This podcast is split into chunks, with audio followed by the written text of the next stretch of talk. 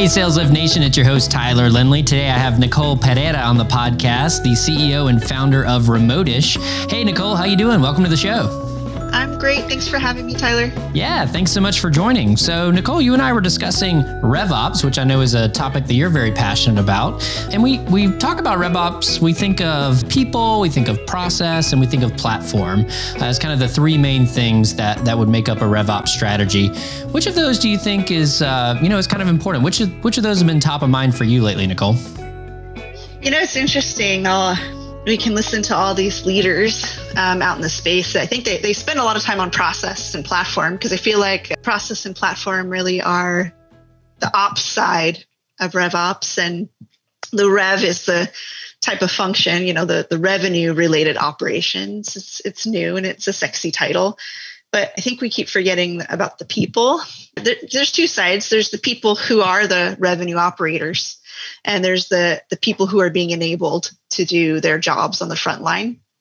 But I, I think we don't spend enough time talking about them. And when you're a business and you're trying to grow and you're trying to scale and you're trying to put process in place and you're trying to put platform in place it's like the people who are doing it. They're putting it in place. They're using it they're optimizing it and i feel like oftentimes people don't remember that without them you wouldn't have a RevOps function. Mm. Honestly, you could do RevOps without platform and and process. Uh, it's painful, and that's how most businesses start. But if you go too far on the other side of the fence and it becomes all process and all platform, you forget the people, you're going to have an immense amount mm. of turnover in your organization. I'm of the opinion that turnover doesn't necessarily need to happen if you have built a, a people ops organization and then you pull in other things like rev ops and things like that. And what's most important, I feel, is not to let process or platform like define your people. I think that the people come first and then they help develop the process and platform to enable them to do what they need to do. People change too and and if you're not giving them a, a efficient path to change i don't know Every, everyone's going to be grumpy no one's going to be happy yeah, and it's hard to get anything done with a grumpy workforce for sure. You mentioned people ops there, Nicole. I mean, what do you mean by people ops? Like, what does that mean? Is to to someone who doesn't never heard of that term? What does people ops mean? Yeah, no, it's and it's kind of diving into a totally different realm, but it's it's a lot of it has to do with like recruitment, like mm. the process of recruitment, the process of, of maintaining your workforce. It, it's interesting because RevOps came around because the operational side of, of revenue generating activities was sort of lost and fragmented. Alignment, I think it was a term for a long time that was used until they realized it's not just alignment. We could claim we're aligned. Mm-hmm. We could put things in place that says that things are aligned, but if we don't actually do it, we're not aligned. So the operation part actually came to the surface, in my opinion. And I think a lot of other areas of businesses are getting on the ops bandwagon, realizing that you need a really great operational infrastructure to do well. So to keep your people, you really do need good people ops you know making sure they get their paycheck on time making sure they understand their role. What does it mean to get a promotion? You know how can you how can you get a pay raise? Transparency and how all that works i think are very important. And so even if you're not large enough to have a people ops function i feel like thinking of your people within your rev ops portion of the organization is very important. You may have other parts of your organization where it's not necessarily a, a big deal to have pathways to promote or lateral opportunities for for your people.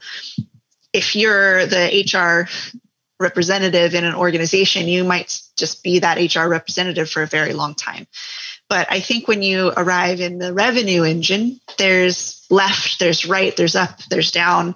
I think the best leaders in RevOps came from almost all three major parts of the engine. So they've spent their time in sales, they've spent their time in service, they spent their time in marketing. They come over to the ops side, they understand the, the frontline pain. But it's hard to do that if your organization hasn't built that ability to make lateral movements amongst the people. Mm. It's also hard to do that if your people don't really understand their lanes as well. And there's a whole argument these days on, you know, sales ops, marketing ops, service ops, and then rev ops, and how does how do all those things interact? But I think there's like a fluidity between all of those. I feel like people need to be able to find pathways between those. And for me, particularly, I think you've seen my content on LinkedIn. I do talk a lot about career crafting, mm. um, the ability for people to make new roles as long as the company can support it. And so when this whole RevOps thing came out, I feel like a lot of marketing practitioners, sales people, people on the service side, the ones who like transition, the people who like straddled between sales and the handoff to service, the people who, you know, had to make the alignment between sales and marketing, found a whole new home mm. on the ops side, the rev ops side, where they could fluidly move between all that. And I think rev ops as a new sort of fluid moving role shows that people don't want to just like stay in one spot mm-hmm. in an organization. Yep. So if you're a scaling company, if you are smart enough to make sure that people in your people platforms process sort of way of, of operating come first, I think the rest will fall in line. But it's when you let the process and the platforms come first, you lose your people. They become unhappy. They leave your organization. You lose institutional knowledge. I think you work at a place at HubSpot who's done this exceptionally well. They haven't always done it well, but I think more recently they've done a really good job at giving the ability for people to move laterally in an organization and make that organization stronger operationally.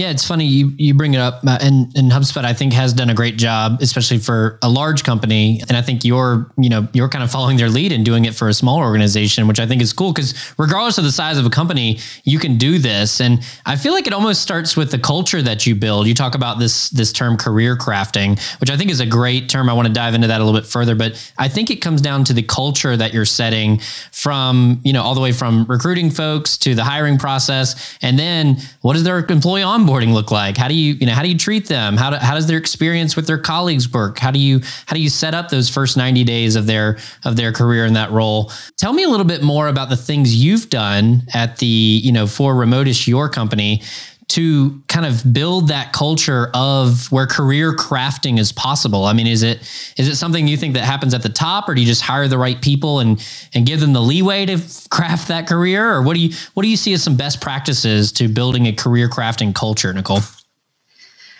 Yeah, no, I think it definitely starts at the top. You know, when I went into RevOps, there weren't just these like people who said, I'm RevOps. Like, that's my title. You know, like, didn't even exist. Right. And so I had to find people who I identified with pieces of that and then build a like a job around them, like a job title. Because people still need to know what they're doing, what they're being judged on, what their work is, what their what their performance is connected to how they can be successful, how they can advance. All that's very important. So you need to containment. You need like a role or something. but smart people don't usually sit in the same role for a long time. They want to kind of, you know, expand their their brain cells and try new things. We've really encouraged cross training and making sure that people can you know do someone else's job have backups for each other. And and when we did that people started to get a taste of someone else's job. Mm-hmm. they started to, to check out what's over on the left what's over on the right and over time build an interest around that. And if they built a competency around it through being someone's backup trying things out on their own and their happiness lies on maybe going that route versus where they're at if they're just not particularly excited, or if I look at them going, wow, their skill for me might be more valuable over here if they could do this other role right. I have a 10 person organization, but we've had like 25 job titles here because people move. They go left, they go right, they they learn elements of their job that they don't like. It doesn't hurt me to be like, "Okay, you don't want to do point A. Well, then let's take off point A and you like point A from over here and I move it over and I do a minor adjustment to a title." Does that mm-hmm. mean I lost the whole talent? no does that show the the worker that i'm willing to sort of give this this entrepreneurial experience where they kind of pursue the things they're interested and build things that they like as long as we can all pay the bills that's okay i mm-hmm. think and that's why i've been able to keep people i think in a small business trying to figure out their their stuff yep. longer than a lot of my counterparts it's not like I've been around too long in terms of this particular agency, but I see a lot of people like me equal equal size and the turnover is a little bit higher than ours. And i think that's why is rather than trying to cater to the people they're forcing those people to stick within that job role to do the work that they may not necessarily like to do. And yeah as an employer i can see like i hired you. This was the role you applied for. But 6 months 12 months down the line like you in in this world in this agency world i live in and, and in people who are scaling their businesses like things change fast like mm-hmm. really fast if you don't allow them to change their interests as fast as you're changing your business i mean that's not fair mm. like you're you're you're pigeonholing them and you're losing out on potentially really great entrepreneurial um, behaviors in your organization if somebody started today as an intern and tomorrow they're my you know my cto tomorrow being years from now but mm-hmm. it, it, it's because i gave them a path to zig and zag and build that knowledge and try new things otherwise they're just going to leave and they're going to go try that at five other new jobs until they sort of hit their mm-hmm. stride and people specifically people early on in their career and in my mind early is you know all the way up to director those people they're constantly testing out new things mm-hmm. constantly trying something different. I think you, you probably see it all the time in your role because you consult with agencies. You see where their staff is going. You see the differences in the different sizes. I don't know. I think it's you know i, I don't want to say it's covid. I don't want to say it's millennials. I don't know what it is but i feel like i feel like we need to stop being so rigid.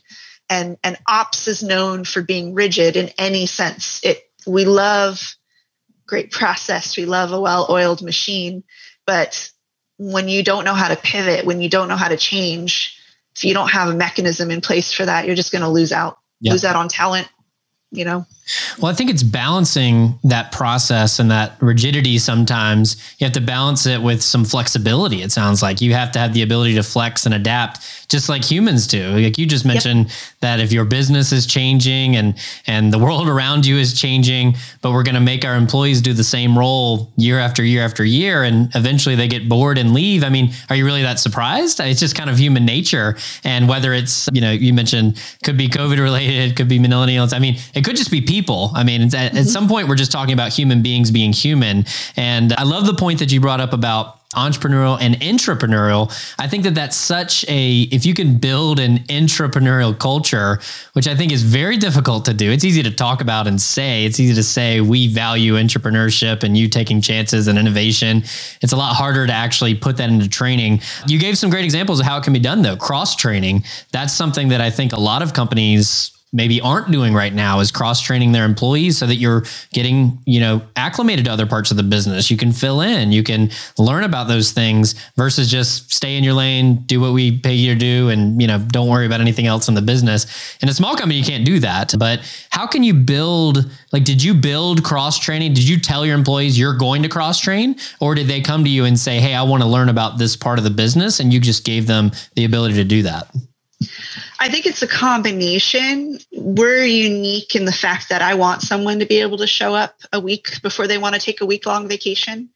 and be able to do it stress free. Hmm. How do you do that? You need backups who are trained to do your role.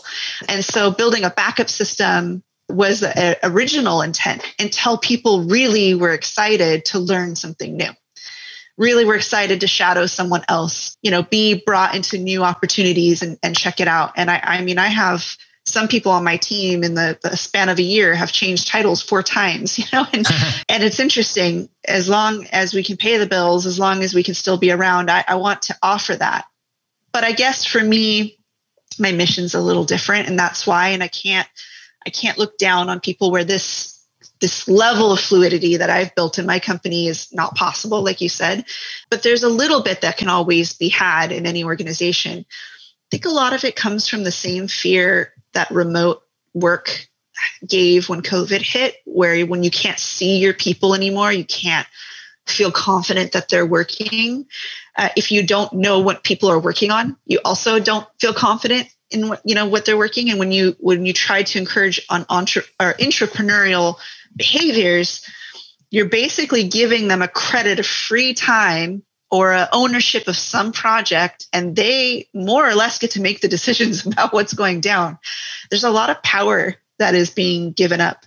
But i think it could be done in a controlled environment where you know the boundaries are set and then there's there's a little bit of play and allowing somebody to determine the agenda format for meetings right? They control it they change it they train people on it they document.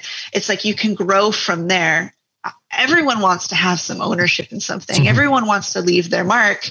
And so so building that in into the organization sort of being entrepreneurial as well as allowing people to cross train and go, you know, jump the fence to a different role and making a mechanism for that are all ways where you just build better people. Mm-hmm. And for some organizations, their people is their product. And for other organizations, their people keep the product running. You don't, you can't operate without people. Very rarely can you build a, a very successful business without people. And I feel like a lot of organizations in their journey to operationalize everything are forgetting mm-hmm. this very important conversation and forgetting the investments they need to make in their people building. Yep, exactly. One of the things that you've also done at Remotish is build in a culture of not just remote work but of also flexible remote work where you've you've built in you know some the ability to it might be work asynchronously or you can i think that your employees might have the ability to earn you know time off those kind of things. So can you can you tell me a little bit about some of the strategy you, you've used at remotish to to give remote workers even more flexibility to you know do things outside of work yeah, this one is a really novel topic. I talk with a lot of people about. I mean, we've we've taken what is normally the the work week. So, you know, Monday through Friday or Sunday through Saturday, however you view it. Mm-hmm. And we took it to the work month. And instead of containing people down to the work week, we just said, this is your target hours for the work month. You control your set schedule as you see fit, as long as the work gets done our client facing people on my company and for any organizations where like you, you have to deal with people outside of the organization they're a little bit more beholden to more of a traditional schedule because of meetings and things like that. But anything beyond those commitments you make to meet with people who are outside of the organization it's up to you. So for example i have a person on my team and she likes to wake up at like four in the morning and work out and loves to be done super early in the day. Mm-hmm. Traditionally, she'd be forced to come into work between eight or nine and, and work a full day, and that just doesn't work for her. And then there's me, and I my brain turns on at like 10 p.m. at night, and I'm working till two, and that's where the magic's happening for me. Make me come into the office at eight or nine, and you're going to get the worst version of me. I'm going to be tired, be grumpy, and there's just we're two different people who have very different schedules. I'm also weird where, yes, I'll work from like 10 to 2 and then I'll sprinkle the remaining four hours through some other time. I, I just don't have a more traditional working. I operate really well with flex time. So, flex time for me is the ability to be at Costco on my cell phone slacking. You know, it's like it's this integration between my life and my work that there's, it's very seamless. There's no lines between the two. And for my other person, it's the ability to set her schedule that works for her it it still tends to be a eight hour span, but it's something that she gets to control. And I think that's what people have been missing. For for us, we were always remote and flex time. Then all of a sudden the world became remote. and then the world realized some people need flex time. They have kids at home. The daytime is difficult for them. Or if they could spread out some hours to the weekend, it would make them more capable of doing their work.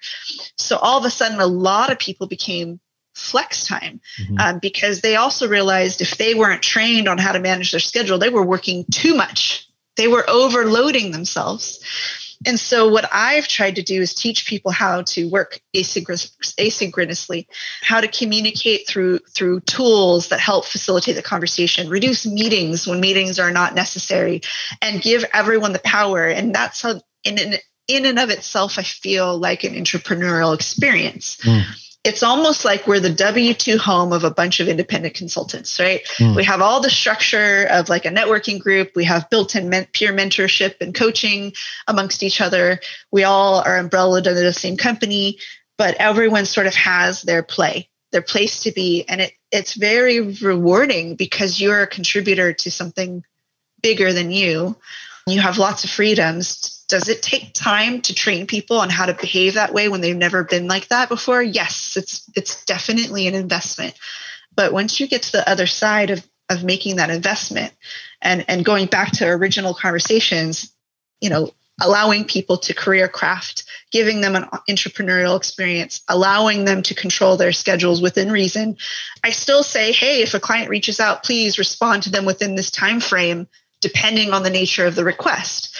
But that, that doesn't mean we're like a help desk. We're not on 24 hours a day. I don't know. I feel like I I I feel like so many people have just gone so far on the other side and and these things, these foundations of building great work environments that people love to work at have been lost. And at one point it was replaced with ping pong tables and free mm-hmm. lunches, right?